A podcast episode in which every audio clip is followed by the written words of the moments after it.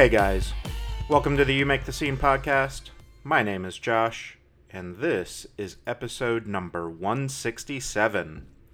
On this week's episode, I have an incredible conversation with Maggie Schneider of the band Glimmers. If you guys are not familiar with them, you need to get familiar with them. Go check them out. They are absolutely incredible. Um, I had a great time talking with Maggie. We talked about a lot of things, a lot of things. Um, starting off and and kind of talking about vocally uh, the comparison between any lead singer vocalist uh, that is female and being compared to Hayley Williams and Paramore. Um, we talked about the disruption of tours and when plans fall through due to circumstances outside of their control. We talked about their new EP, Human Furnaces, which is fucking dope. Go check it out. Um, and all kinds of other stuff. It was just a really fun conversation. Maggie is super dope, and um, definitely want you guys to be checking the band out. Go check out their Twitch. Um, and really get to know this band from the ground level because they are going to explode and it's just a matter of time. Um, and who doesn't want to be on the the leading edge of that and say, "Hey, look, guys, I I know this band that's blowing up and they're super super fucking cool and rad and everything else." So, um, yeah, let's dive into this. This is my conversation with Maggie Schneider of the band Glimmers. Cool. Uh, so to kick things off, let's start with the boring ass question because I refuse to sit down and just think of a better one. Who are you? What do you do? Why are we having this conversation? Yeah. Uh, well, first, thanks so much for having me. Um, my name is Maggie. I'm the front woman of the band Glimmers. Uh, we're based in Atlanta. We play pop rock music. And we're here, I think, because of our shared love of alternative music. I get that vibe that you and I have very similar music taste. So, yeah, yeah. stoked to be here. Yeah, awesome.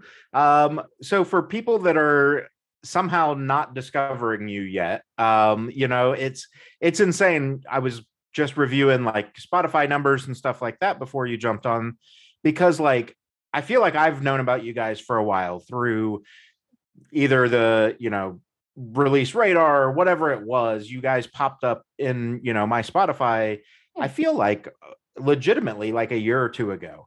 Um but you've got some songs that have like crazy good streaming numbers but for some reason monthly listener count doesn't reflect that and it's like are people just playing that song and not following or like not putting it on a playlist? What's happening here?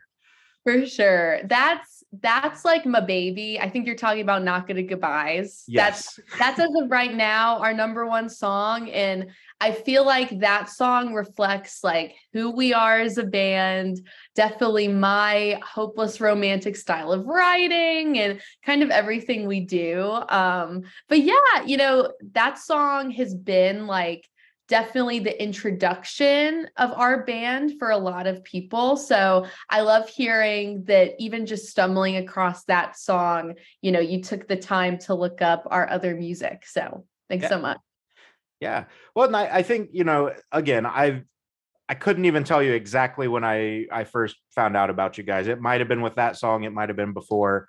Yeah. But I think the thing is, you know, like it is it is the cheesy hopeless hopeless romantic side of music but it's also done in this way that is still high energy. It's still it's not like the indie singer songwriter that people associate with hopeless romantics. Yeah no for sure and I've always been someone where I've loved like both worlds of music.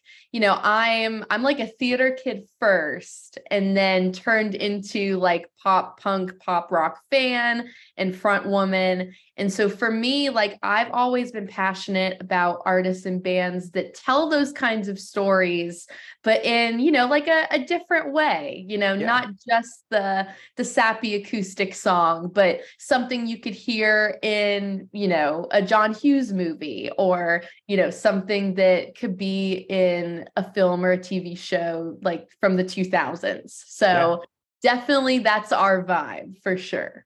Yeah, absolutely. Um, so for those people that aren't familiar with you, let's kind of rewind a little bit and and start walking through the formation of this project and especially being Atlanta based. That music scene is crazy diverse, but also like kind of a weird conglomerate that like doesn't always support, you know, a new artist right away, you know?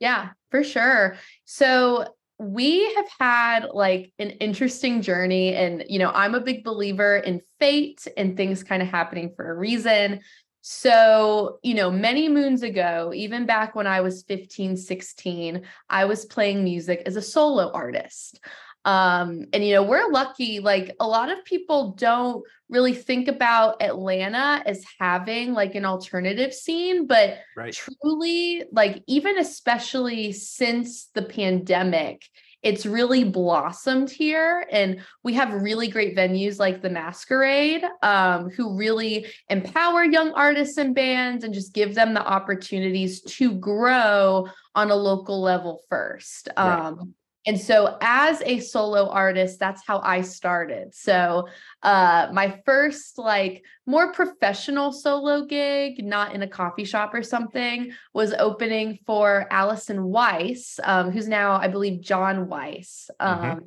and they performed at the Masquerade, which is our our home away from home here.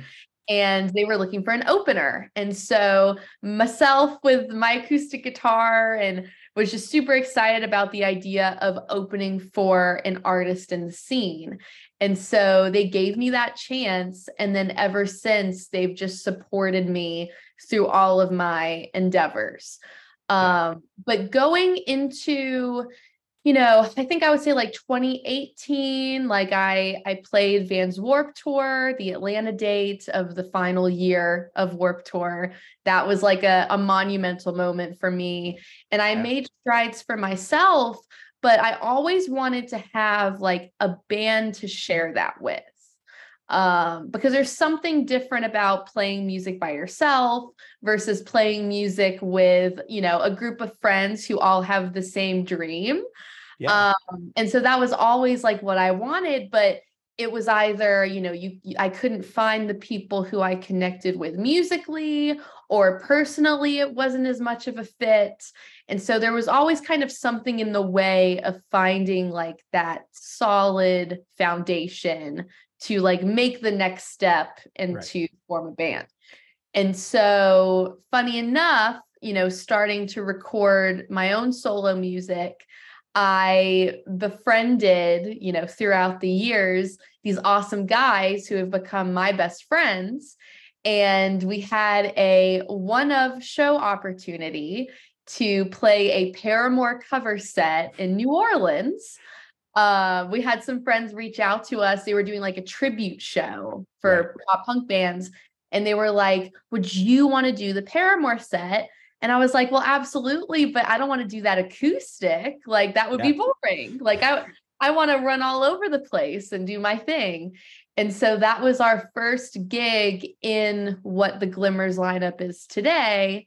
And we love doing it so much that we kept playing shows together. And then when the pandemic hit, that was when I was starting to think, okay, I really would like to rebrand this and think of it less as my own project but more of a collective mm-hmm. and then we just started having those conversations and and glimmers kind of became what it is today yeah and i have to ask because as a, a music journalist and someone that's been doing this for far fucking too long um i i hate that this is always the thing right like it's a female fronted band. Oh, they're yep. Paramore.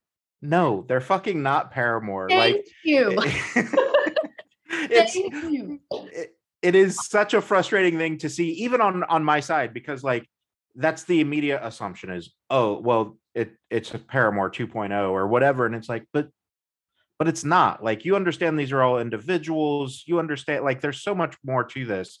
Yes. On one hand, yes, it's a compliment when someone does say, you know, oh, I see a lot of Paramore in you, or I see a lot of Hayley in you. But don't fucking use that as the benchmark. yes. Oh my God. Like, thank you so much. Because it's, you know, it's such a distinction because obviously Hayley Williams has had a huge influence on me as a singer and as a writer, and that's amazing. Right. But it should not go unnoticed that people create like female fronted as a genre and not everybody but they they tend to generalize that we all sound the same and it is so false and and i just feel like that is something that needs to be said more and it's not a matter of we don't like paramore of course we love paramore that's yeah. like a huge influence but it just kind of paints every band with a woman or female identifying person the same way yeah. And that is not how it should be. So I appreciate that. yes. And I, I try to use female fronted as little as possible for that exact reason as well, because like yeah. inevitably, you know, and I've had so many artists on this this podcast, you know, and I've got friends that often yell at me because I will say I do have a tendency, like I have such a soft spot for female vocals. Eh, so like inevitably every release radar you guys have been on it a couple times for my release radar and then my weekend waves playlist like inevitably every week there's at least one or two female vocalists. Yeah. Um but like that's the thing i have refused for like at least 10 years. I will not say hey this sounds a lot like paramore you should check it out or you know whatever. It's like and i love paramore. I mean yeah. I was growing up when they were growing up. So totally, you know. For sure. But, but it's such a like you said, like there's such a distinction between all of these people. And like even even if we take Paramore out of the equation, I'm always cautious about like, hey, have you heard Glimmers? They sound a little bit like first to eleven, or they sound a little bit, you know, like it's like, no, I there's there's so much single singularity within these different bands. Yeah. It's not fair because the the irony is we don't do that with male artists near as yes. often. No, and that was what I was going to say like it tends to be a comparison with women in rock music. Yes. It's it's similar, you know, growing up in the singer-songwriter world, mm-hmm. Taylor Swift like right. that that was always the other comparison in country or singer songwriter was oh you're a girl with an acoustic guitar like taylor swift must be like your number one influence right. so i feel like it's such a thing with female artists and you know of course these are all artists that we aspire to have careers you know that that have a very similar you know journey uphill yeah. but you don't see it as much with you know more male prominent bands or artists. Yeah. it's very interesting. I don't yeah, know. it, it, it's crazy like you know the only band that i can think of that i use as a um kind of a, a benchmark or comparison piece on the male side is bring me the horizon but that's only because they f- fucking went crazy and went into every genre. So it's like you can kind of say oh this this kind of sounds like this album from bring me. Um but then again you know stripping it back to there's not a single person that i would say sounds like Oli Sykes. You know what i mean? Like so why are we doing that on the female side that oh you're a girl singer you you must be hayley williams. I know and you know i i had someone recently and i know they meant it as a compliment like I know they did, but it was so funny. Like I laughed because I thought like, oh, they don't they don't know like the the the context of kind of how how they're saying this, but they started the conversation with me as so, you know, like a lot of female women, not female women, female artists in rock music um, get compared to Hayley Williams. And I thought the conversation was similar to what you and I are having right. now. And I was like, oh yeah, I know. And then he was like, but you like actually sound like Hayley Williams. and I just laughed so hard because he did not mean it in the way that it came out, but I'm just like, ah, this is the problem. it, and it is, and I not taking away from you because I think you have an incredible voice. I'm not taking away from anyone, but like there there isn't another Hayley Williams on this planet. No. no. Period. Yeah. No, absolutely. So eh, yeah, it, it's just it's crazy, and you know I don't think we need to stay on that particular part too much longer. But like, I guess the the thing is too. I've talked about this with a few artists before as well, and I'm sure you've got some life experience with it.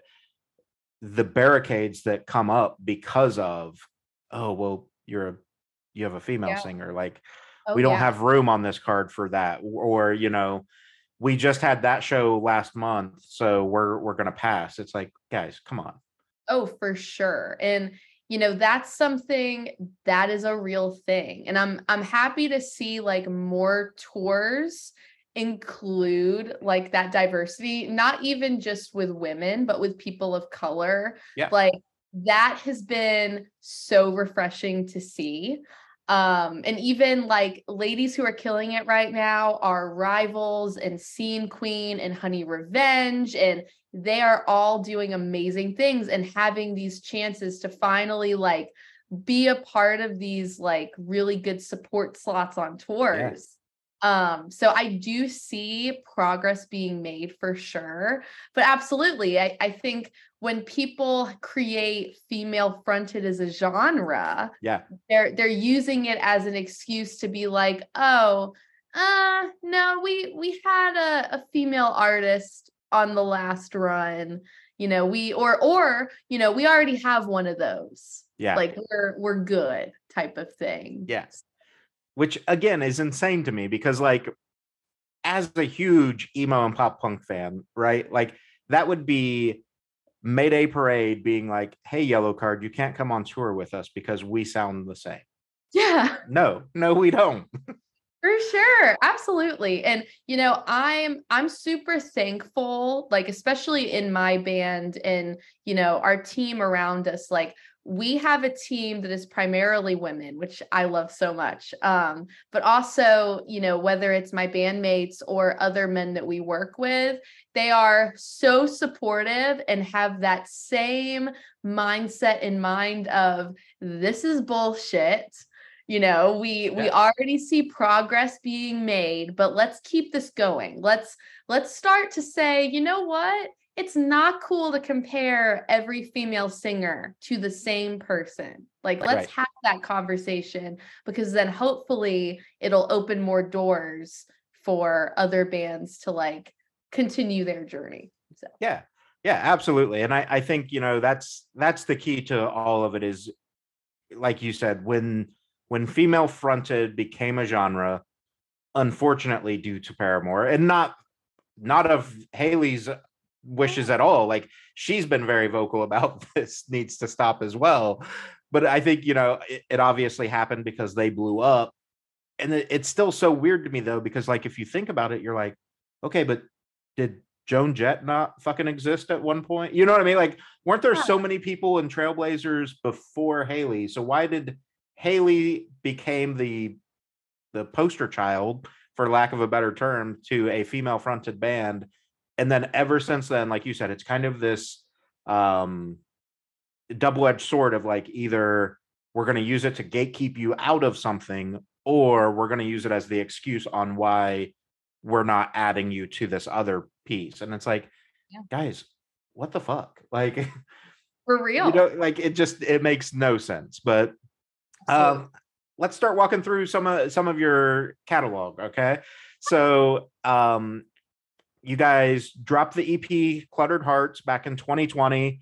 Mm-hmm. Um, start seeing a little bit of traction on that, and then COVID fucks everything up, obviously.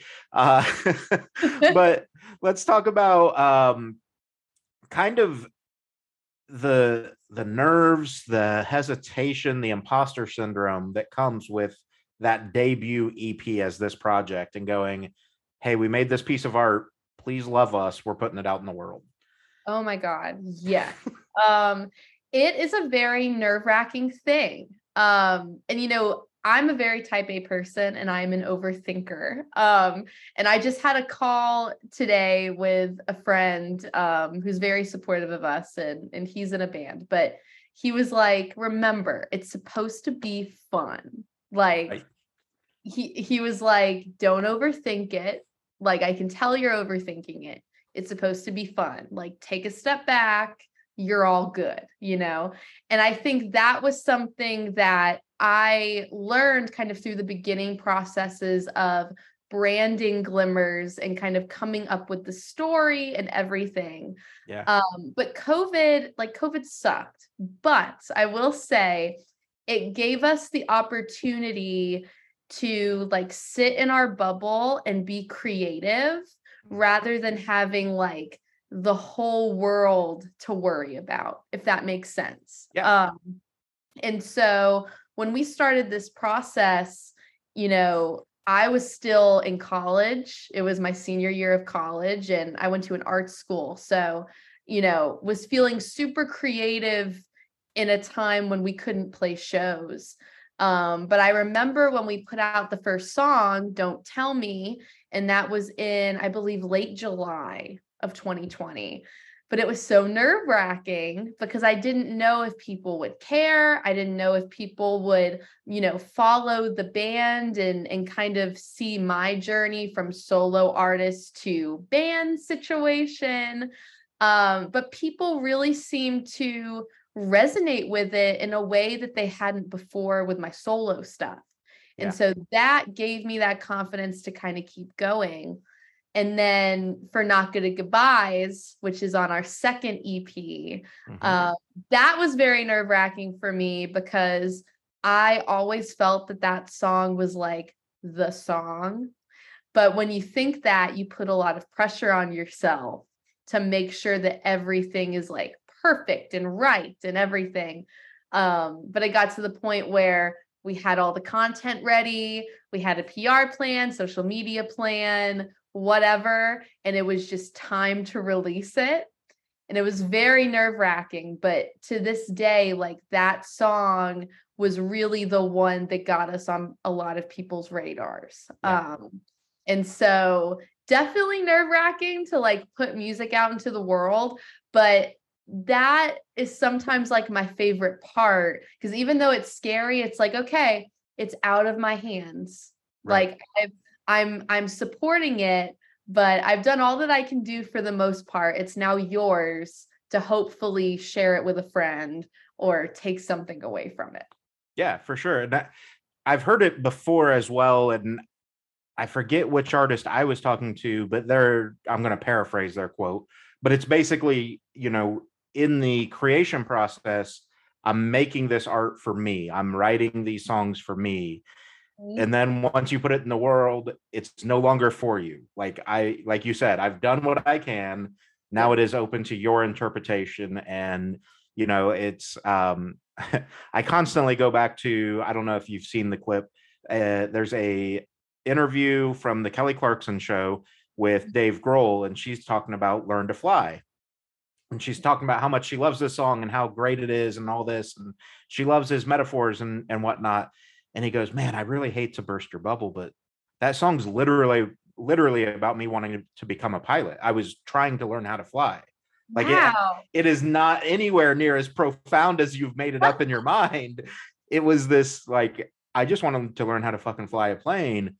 But he goes, I love that people have taken that, you know. And um, he said at one point, um, it was a concert uh, video that I saw of his but he says, you know, I wrote this song from my one perspective, but the thing I love about music is the second it goes out into the world, there's a million other perspectives of that exact same event.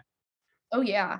Oh, absolutely. I love that so much and you know, we've had shows where people have come up to me and have said, you know, thank you so much for writing this song. Like it inspired me to you know remove myself from a toxic relationship like i've had people come to me and say that or they've told me that a song of ours has inspired them to maybe start you know doing doing something that they've always wanted to do but maybe they were too afraid at first.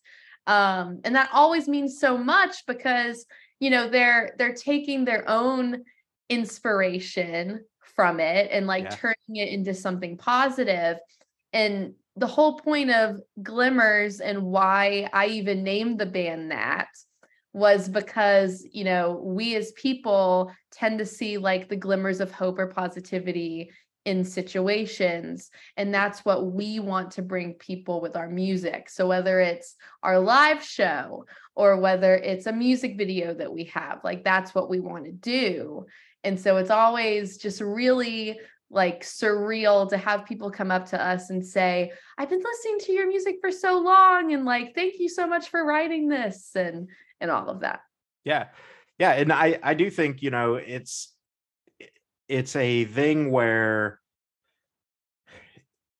there's different levels to success and different measures to success, right? Like, obviously, we all want millions and millions of dollars because we live in Yeah. corporate America. Mm-hmm. But realistically, the more the more valuable measure of success is that exact moment when people come to you and say, "Hey, this impacted me in this very positive way, and I appreciate what you've done." Yeah, for sure. So I feel very lucky to to be able to do it. It's always what I've wanted to do was like tour and be a singer in a band. So yeah, whenever we have those moments, I'm like, oh, this is why I do it. yeah yeah absolutely um so on worlds apart i had to to make this comment because i i love not good at goodbyes there's no doubt about it but i think there's one song on this ep that is criminally slept on and i do not understand why people have not paid more attention to it by the lips is such a fucking incredible song Thank you so much. Yes, that you know that's definitely one, you know, we don't play live often. Um we played it live for like our live stream that's on Right. YouTube. We did like a full live set, but yeah, thank you so much. Definitely definitely a deep cut for sure. yeah yeah it's i don't I, and i couldn't even pinpoint i think it's you know there's just something about the uh the vocal presentation you know it it's Mm. not a belty song by any means but it's still got like this just power behind it and it Yeah. uh i don't know it, it, if you haven't listened to it you need to go fucking listen to it because it's gonna Thank absolutely you. hit so Yeah. I gotta uh, I gotta give a shout out to Alex Crane. He wrote that song, majority of it, Yeah. um, in my living room. And he's a co-writer on many of the songs on those two EPs. Um, but shout out to him because that's a great song. And you know, he's great with like dynamics, Mhm. like vocal dynamics in terms of melody and then musical dynamics. And so we had a good time working on that one. Yeah, dope.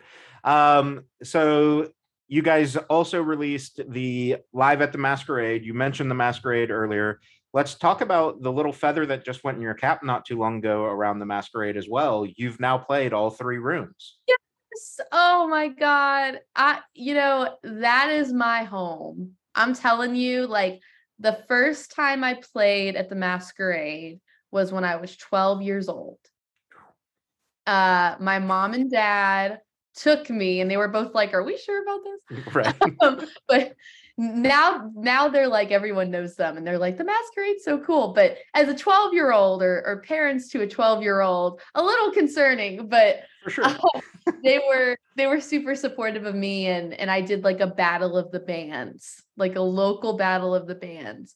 And ever since then like from from their move to their new location like 6 years ago like they've just always been so supportive of me um and so yeah last Friday we played emo night in Atlanta and now officially we've played all three stages so Yeah. feels good Yeah, super dope. And, and it's not something that a ton of bands get to say, right? Like oh it, it's really a, a testament to your progress and stepping through each level of the the program, if you will. No, for sure. Like it's whenever you talk to other bands who are like, "Oh, we have a triple crown too." Like it is definitely an accomplishment and every room like is so great and you know we've we can even say too we've sold out purgatory that's one of the Yeah. rooms uh, multiple times. So, you know, have sold that room out at the old masquerade at the original location, you know, sold two of those rooms out in the past. So it feels good.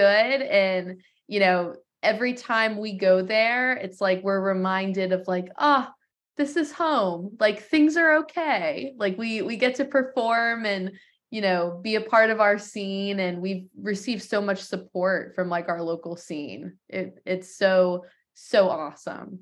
Yeah. Um you relatively recently last year uh dropped I'm literally walking through your entire discography because I think it's incredible. Um, but you you guys worked with uh, Crooked Teeth and Matt Copley and did I Want Out. Yeah. Um, you know, again, talk about artists lifting each other up. Crooked Teeth, I've had on the show a couple times now, yeah. and you know, he he's so into like the community involvement side of music, and it's just great to see that.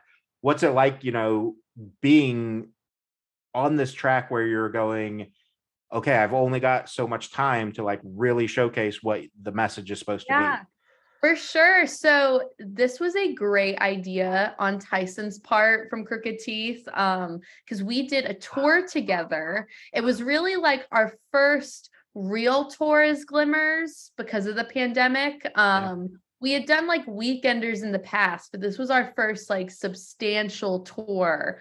Um, and we played shows through the Midwest and then down back home to Atlanta.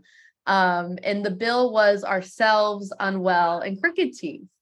Um, and so it was really, really cool because Tyson called me and said, Hey, wouldn't it be awesome if we like had a track that we all could perform together on the tour um, and promote with the shows? And it was so fun. Yeah. So I was like, hell yeah, why not? Um, and so he, he asked me if I could sing on the verse or not the verse, the bridge, um, and said, just like fuck around with it, like make it your own, do whatever. And I love a bridge. That's right? usually my favorite part of a song because it's like the turning point, yes. usually.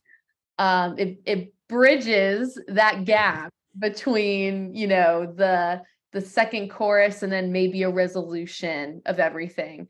And so it was super fun for me. And Unwell is so good. Like they're great friends of ours. Matt is a dynamic force of nature uh, as a vocalist, and he's a theater kid too. So we have that in common. Um, but yeah, that was a really fun song. And I, I enjoyed singing it every night with them.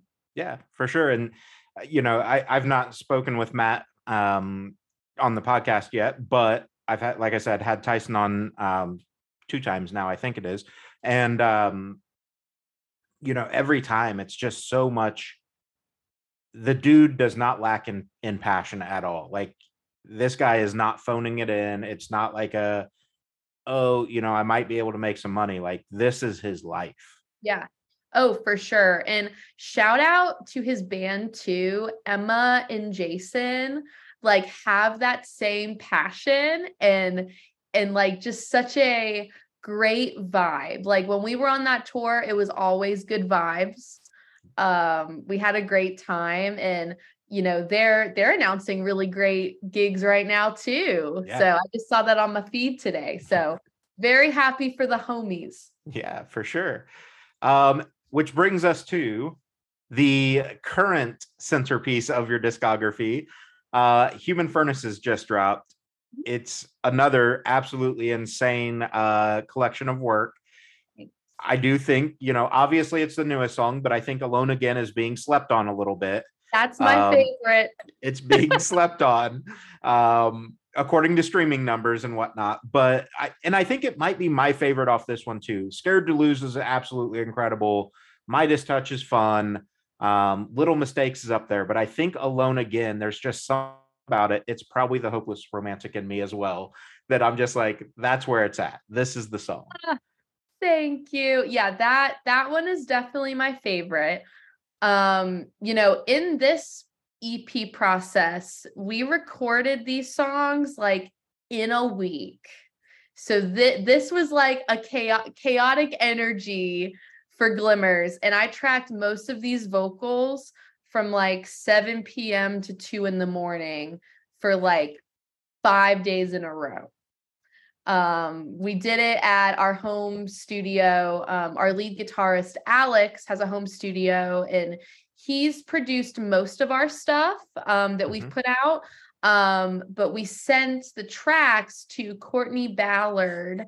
Um, and he's done some of our favorite an- uh, albums. He did the newest Grayscale, Stand Atlantic, Waterparks, etc. Um, and then his partner Stefano. So they they produced it and kind of shaped the songs to what they are today. Um, but Alone Again was my favorite. And the funny thing was, we originally weren't going to record that song. It's usually Uh, how it works.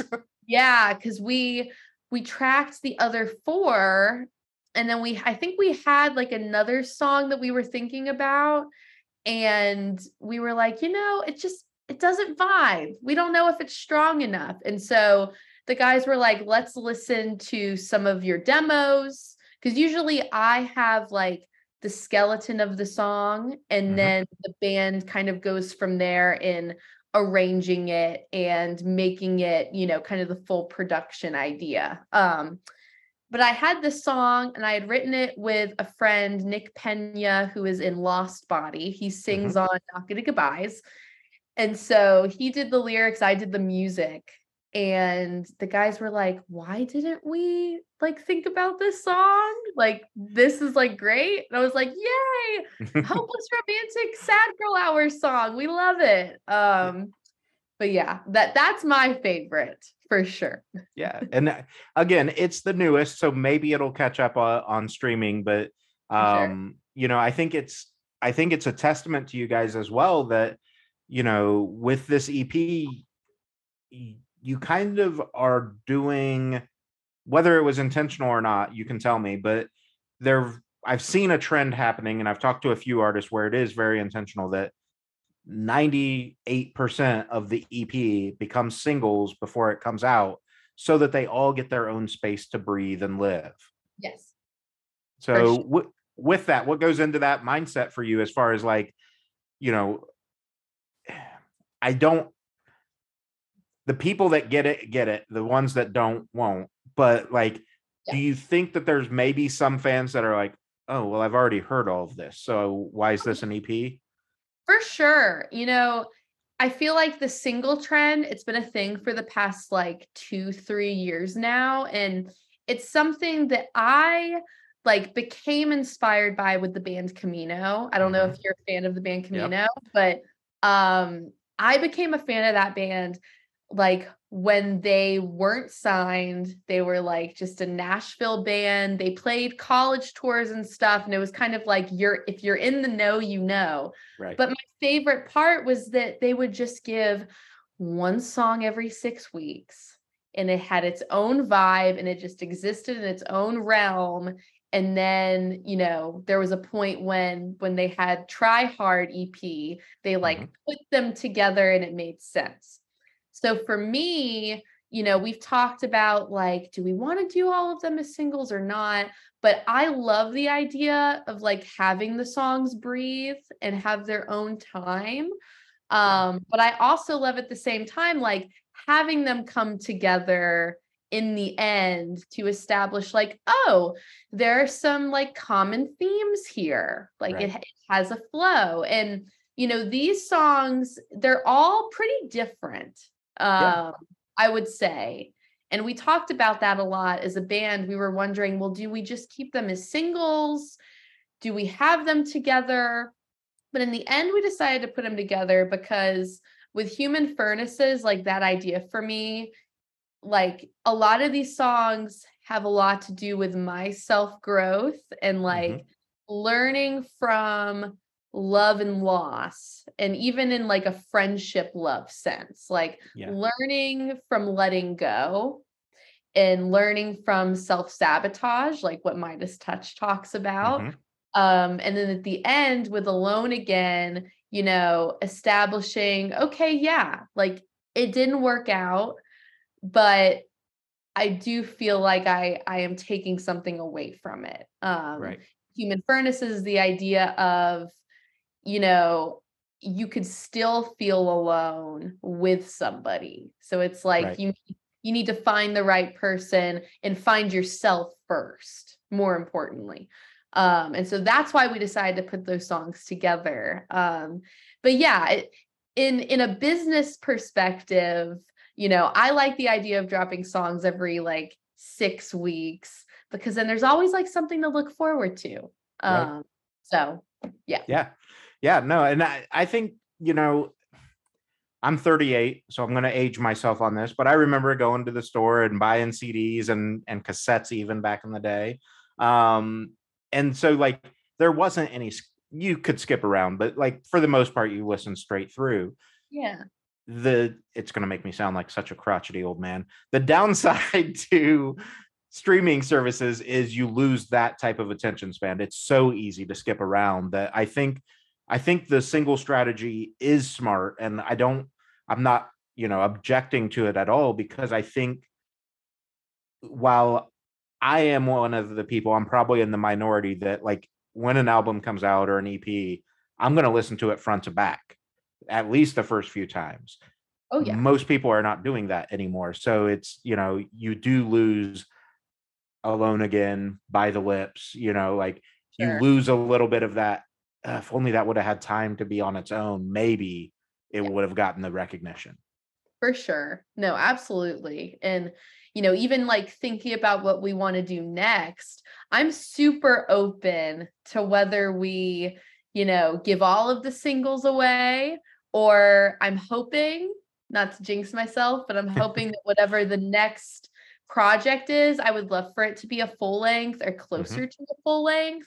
You know, having a few songs come out, but maybe maybe then kind of having some songs that we kind of give as like you know the final piece of the puzzle um Yeah. but it's fun it's it's cool because you know as artists now we have the resources to kind of make our own decisions in that way so Right.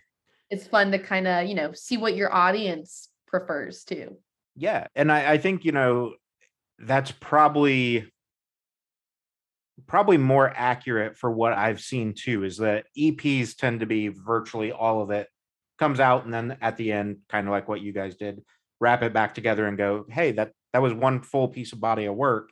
You just Yeah. didn't know it at the time. Yeah. Um, whereas an album, yeah, like release three or four singles off of it, and then it's like, hey, by the way, there's six more tracks in here. Like, are you ready? Yeah. Um, so with all of that, talk a little bit about because you're not a concept band by any stretch. Yeah. But having that similar flow through all the songs and that similar messaging or being able to, you know, if someone were to sit down and listen to Human Furnaces front to back, there's a story being told. What's that like for you writing songs in that fashion? It's so fun. Um, because I've always been a fan of the concept record. Like the Black Parade and American Idiot are Yeah. like two of like really, really important records for me growing up.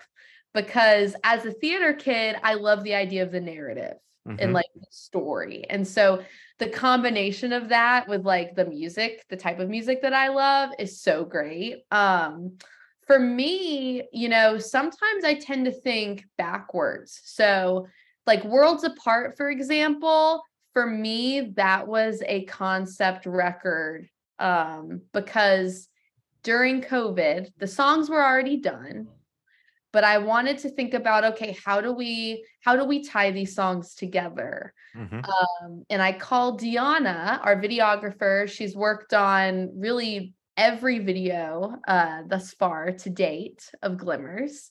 Um, and I called her and I was like, yo, uh, we want to make five music videos, um, one for every song on the EP and have it tell a story from the first song to the end. Like, what do you think?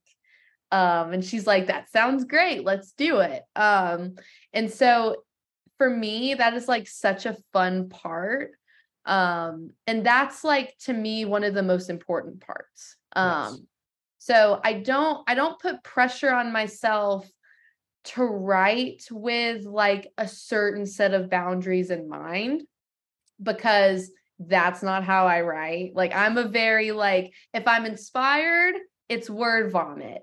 If I'm not inspired, then I may as well not write because it's going to come out disingenuous. Right. Um but after like looking back at the songs and this is what I'm doing right now for what we're working on next loo- looking at the songs, I'm like, oh, these songs are similar in this way. Let's tell the story visually like this. right. Um, but that that's like the most fun part for me is like figuring out how to kind of weave it all together. Yeah. Yeah. And I, I do think that that's a, I don't want to say lost art because it is, it does seem to be resurging now, but like there for a while, the music video thing, it was literally, okay, guys, let's get the band together, go stand in a warehouse and we're just going to play our song. And it's like, okay, that's, that's cool, but that's not what we're asking for. Like, Yeah. tell me the story of this song visually. For sure. And like, again, that's so important. Like, I don't want anything that we do to be boring, you Yeah. know? And, you know, a, a performance video is awesome. Like, that's cool. And there's a place for that. And even on TikTok, I feel like that's, Yeah. That's the thing for TikTok is you're sharing your song, do it in whatever way you want. It can be simple, it can be DIY. That's like what's amazing about that platform. But I want to make something artistic and have that be the centerpiece of like what we're trying to do. Yeah, yeah, and I I think it's working at least for for me and the friends that I've absolutely forced to listen to Awesome. I I will shove music down my friends' throats whether they like it or not. I love Um, so let's talk a little bit about you know being DIY, you know building your own chores, things like that. I think you know where I'm going. We don't have to name names specifically, but I do want to talk about the whole bamboozle incident. We don't have to get into the details of what happened on the back end, but talk about like the severity of something like that where you guys are prepping to go on this tour to go play a festival. The festival falls through. Now you're sitting here going, well, shit, we spent money on merch. We spent money to do these things that got us there or would have gotten us there and back. What the fuck do we do now? For sure. You know, I think people in music totally get it, but people outside of music don't understand like everything that an independent band has to do. Um, you book your own shows, you design everything, or you create a team and come up with the concept and and work and collaborate. Right. You are your stylist you are you know your your day-to-day manager for the most part and and we have a manager and she's amazing um but you you as an independent band just because you have like even a manager or someone who helps represent you that makes your job even harder like Right. you you have to work harder uh when you're working with other people additionally so it takes a lot um and so for us that was very devastating news um you know because for us as a band like we were excited about it and we routed an entire tour to go up to that gig and come back and as an independent band it wasn't feasible to do the tour without bamboozle um because logistically it would have meant almost a week off. That means no place to go. That means you know no gig money or merch money coming in. And we didn't have time to book shows in between Right. right, Yeah. um and then you know bought a lot of merch as well. So you know there's there's a lot of moving parts that go into it um and so for us we had to make the sad call of saying uh we we wish we could play these shows support the bands playing these gigs. You know we we tried hard to like not cancel any gigs like have the bands who are going to support Yeah. us still play those shows. Um and and just maybe add a, a different band an extra band onto the bill um but you know support those bands. If you want to support us we have an online merch store whatever. Yeah. um but it's disappointing for sure. And i think people underestimate like the time and the effort that it takes as a band. Because if you're not in the scene you don't really you don't really understand that there is such a grind that Yeah. comes with even when even where we are at right now we're still like an up and coming smaller band. But it takes so much work to continue like moving the needle. But and and especially too you know like you said every member of the band wears multiple hats. I've talked about that a lot of times on the podcast as well. Um but there's also like even even locally for you guys right pretty good recognition people know the name but there's still more often than not probably that that first phone call is a ah, we don't have time or a, spot for you sorry. So like getting used to the word no so Yep. then when you finally do get all these things booked out then it's like the rug's pulled out from under you you're like fuck i worked so hard to get yeses for and now i can't i can't follow through on this thing. For sure and you know it's it's hard for us like w- to not be able to figure it out you Yeah. know it's it's hard for a band to write the notes app sad news post right that you know that every band every band has gone through you know whether it was we have covid we can't play a show or you know something like what we went through Yeah. um but yeah it it sucks and you know for us like i said like we took it as a you know what it's okay. Like this is out of our control. Um you know we've we've been through a lot as a band. We we played a west coast tour in december and on day two our bus broke down. Yeah. But we made it work. We Yeah. we rented a truck a literal pickup truck and toured a three week run in a pickup truck and bold my my back is not happy with me to this day but you pick yourself up and you say you know what this is supposed to be fun we're going to make it a fun time and we're going to laugh about this later but this is just the cards we're dealt right now and we're going to deal with it Yeah. And I, I think, you know, again, if you're in the scene, everybody has stories like that, right? That yeah inevitably you're going to be on the road and blow a tire or whatever. And it's going to come at the absolute worst possible fucking time. Yeah. You're running late to the next show. You didn't have a good clearing of merch the night before. Like something is going to be just that's the icing on the cake. And I think it goes not fully underappreciated or you know ignored because I think the fans that get it get it right. But I do think there are some people that just immediately are like, "Oh, well, you didn't even try," and it's like, dude, I had COVID. Like, what the fuck did you want me to do? Yeah, no, for sure. Absolutely. Um yeah, I mean, when when our bus broke down, like that was not a good time. Yeah. Um we we were stranded in a small town in New Mexico. Um shout out to Santa Rosa, New Mexico. It is 2 hours away from Albuquerque. There is nothing in between and it has a population of like 300 people yeah, um, and and I I had I had my little cry moment. I called my mom. I was like, "We're safe. This is what's happening." And my parents were like, "Oh, I'm so sorry. Let us come get you. Let us do something." And I was like, "No, no, no, no. We're going to figure this out." And we did. And and that is just what we do. And then flash forward a week later, we're playing emo night in LA. It's their birthday show. And I turned to our drummer Jeremy and I was like, this is this is why we made it. Thing things work out in the end.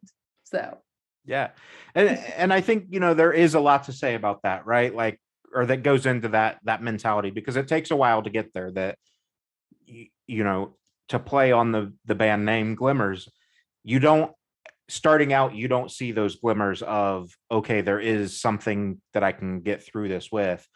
But once you've done it a couple times as unfortunate as it is, but that's kind of life like after the second or third time that something like that happens, you go, you know what? Fuck it. We've made it through it every time before. We're going to do it again. Right.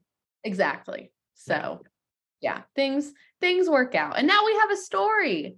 And Right. it's fun. And we can bond over the fact that for for 2 days we lived off of Pilot's chicken fingers. And that's okay. I literally uh, just last night was over in Cleveland, Ohio, and saw Blink 182. Drove there and back the same day. Don't fucking do that. Uh, it's a five hour drive for me. It was a not a great Oh. idea. yeah, but the point to your point, the like on the way, I was with my sister and and the family and whatnot, and I'm like, she's like, hey, you know, you just want to stop at like the Speedway or whatever, and I was like, nope, I need a Loves uh, you know, a flying J or a Sheetz. And she's like, why? And I'm like, because I know that I can trust their food. You know what I mean? Like if there if nothing else, I won't die eating their food. Very true. Sh- shout out to Wawa, Buc-ee's, and Sheetz. Those are like the three that like I am good with. Um, I bring snacks on the road. I bring my Trader Joe's snacks, uh, like ramen and stuff, because I'm like, you never know.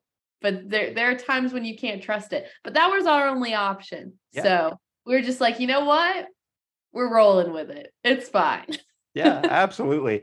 And I, I think, you know, it, it it's funny because like I've had so many bands from other countries on the podcast that have come over and toured America and whatnot. And I think it was Thornhill from Australia. Uh, they were on tour and they were in Chicago when I had my time with them. And uh, the lead singer was talking about how, you know, in Australia they eat a little more clean or whatever. And he's like, but we had deep dish uh, Chicago pizza the other day. And he's like, I'm still fucking feeling it three days later. Like, Oh no, I love deep dish pizza. Yeah. Uh Chicago is one of my favorite cities. Uh my boys complain so much about it because of how cold it is every time we go. Um but Lou Malnati's in Mhm. Chicago, great deep dish pizza. And we had it the first time we played there and it was life changing. So yeah yeah that, it's incredible um so the thing i've been doing kind of to transition to the end because again i refuse to sit and think about questions.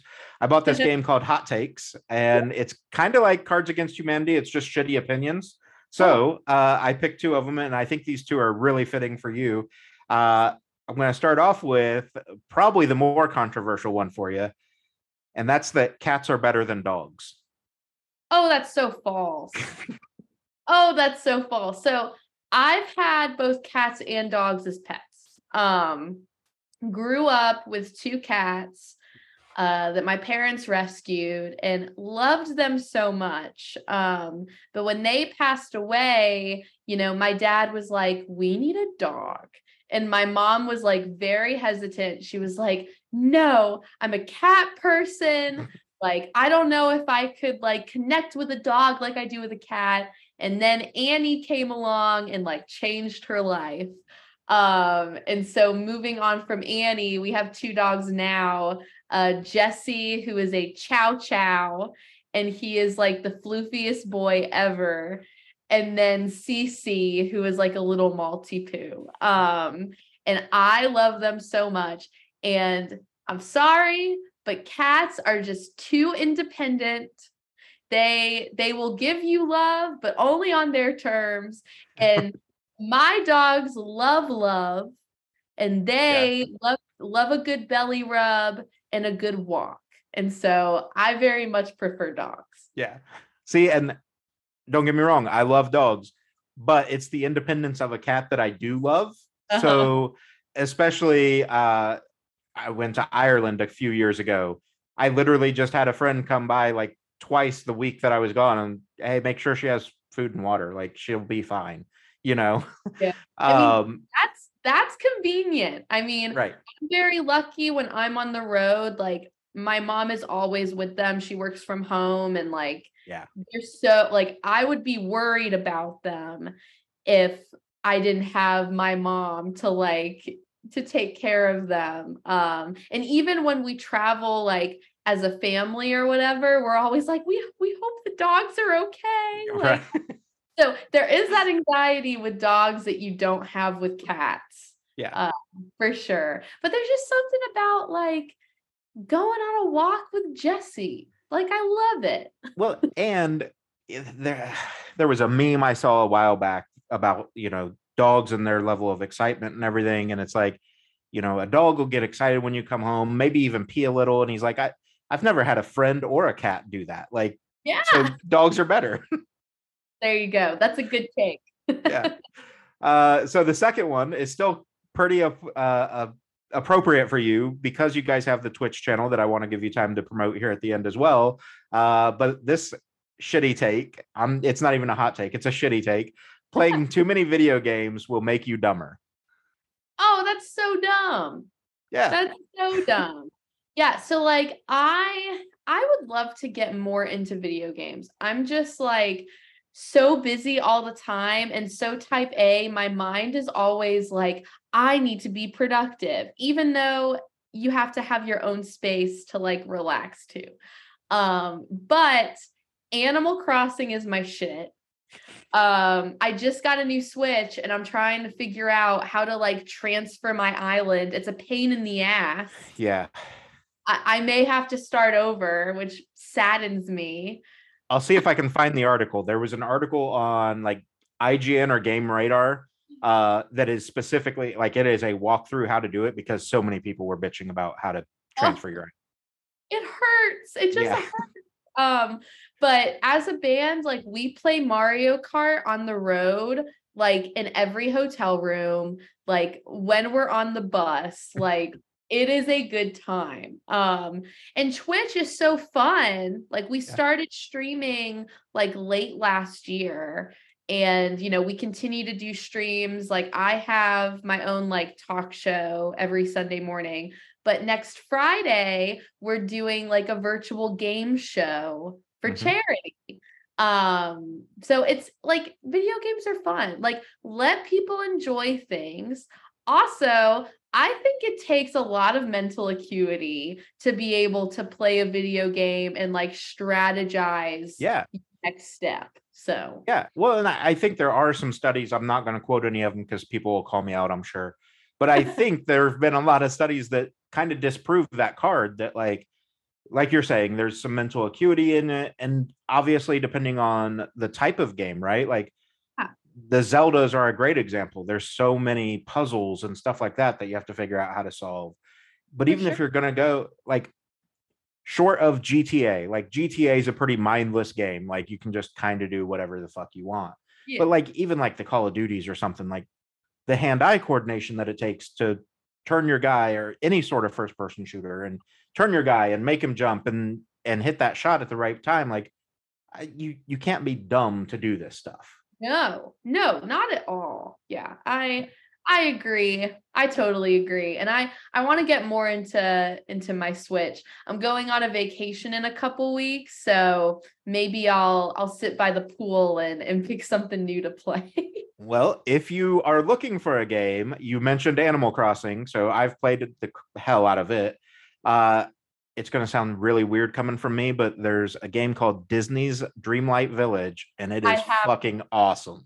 I have it and I've started. I need to play more of it. It's Um, so good. it is. It is so good. I love that like you have different challenges with different Disney characters. yeah, Yeah, that's Yeah. fun. I'm here it for gets that. it gets super dope. And then if you want one that is uh, basically Animal Crossing but people, uh, Stardew Valley is a very similar concept. So Oh, nice. Yeah. Yeah. I I like the build your own world yep, type of games. Um those are really fun and I love Mario Kart. Like I'm a big Mario Kart person. I'm getting better too.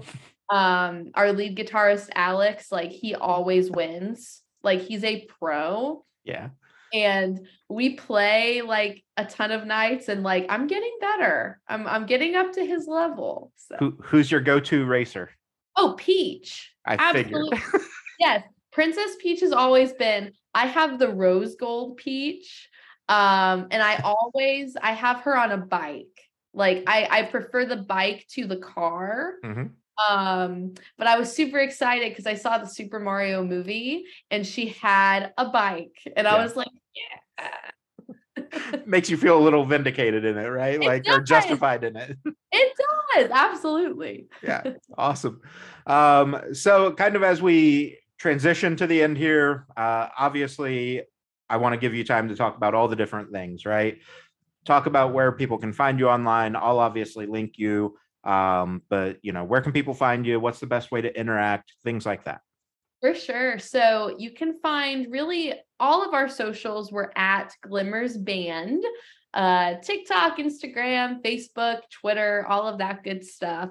Um, and you can find me at it's Maggie Schneider. Schneider is spelled S C H N E I D E R.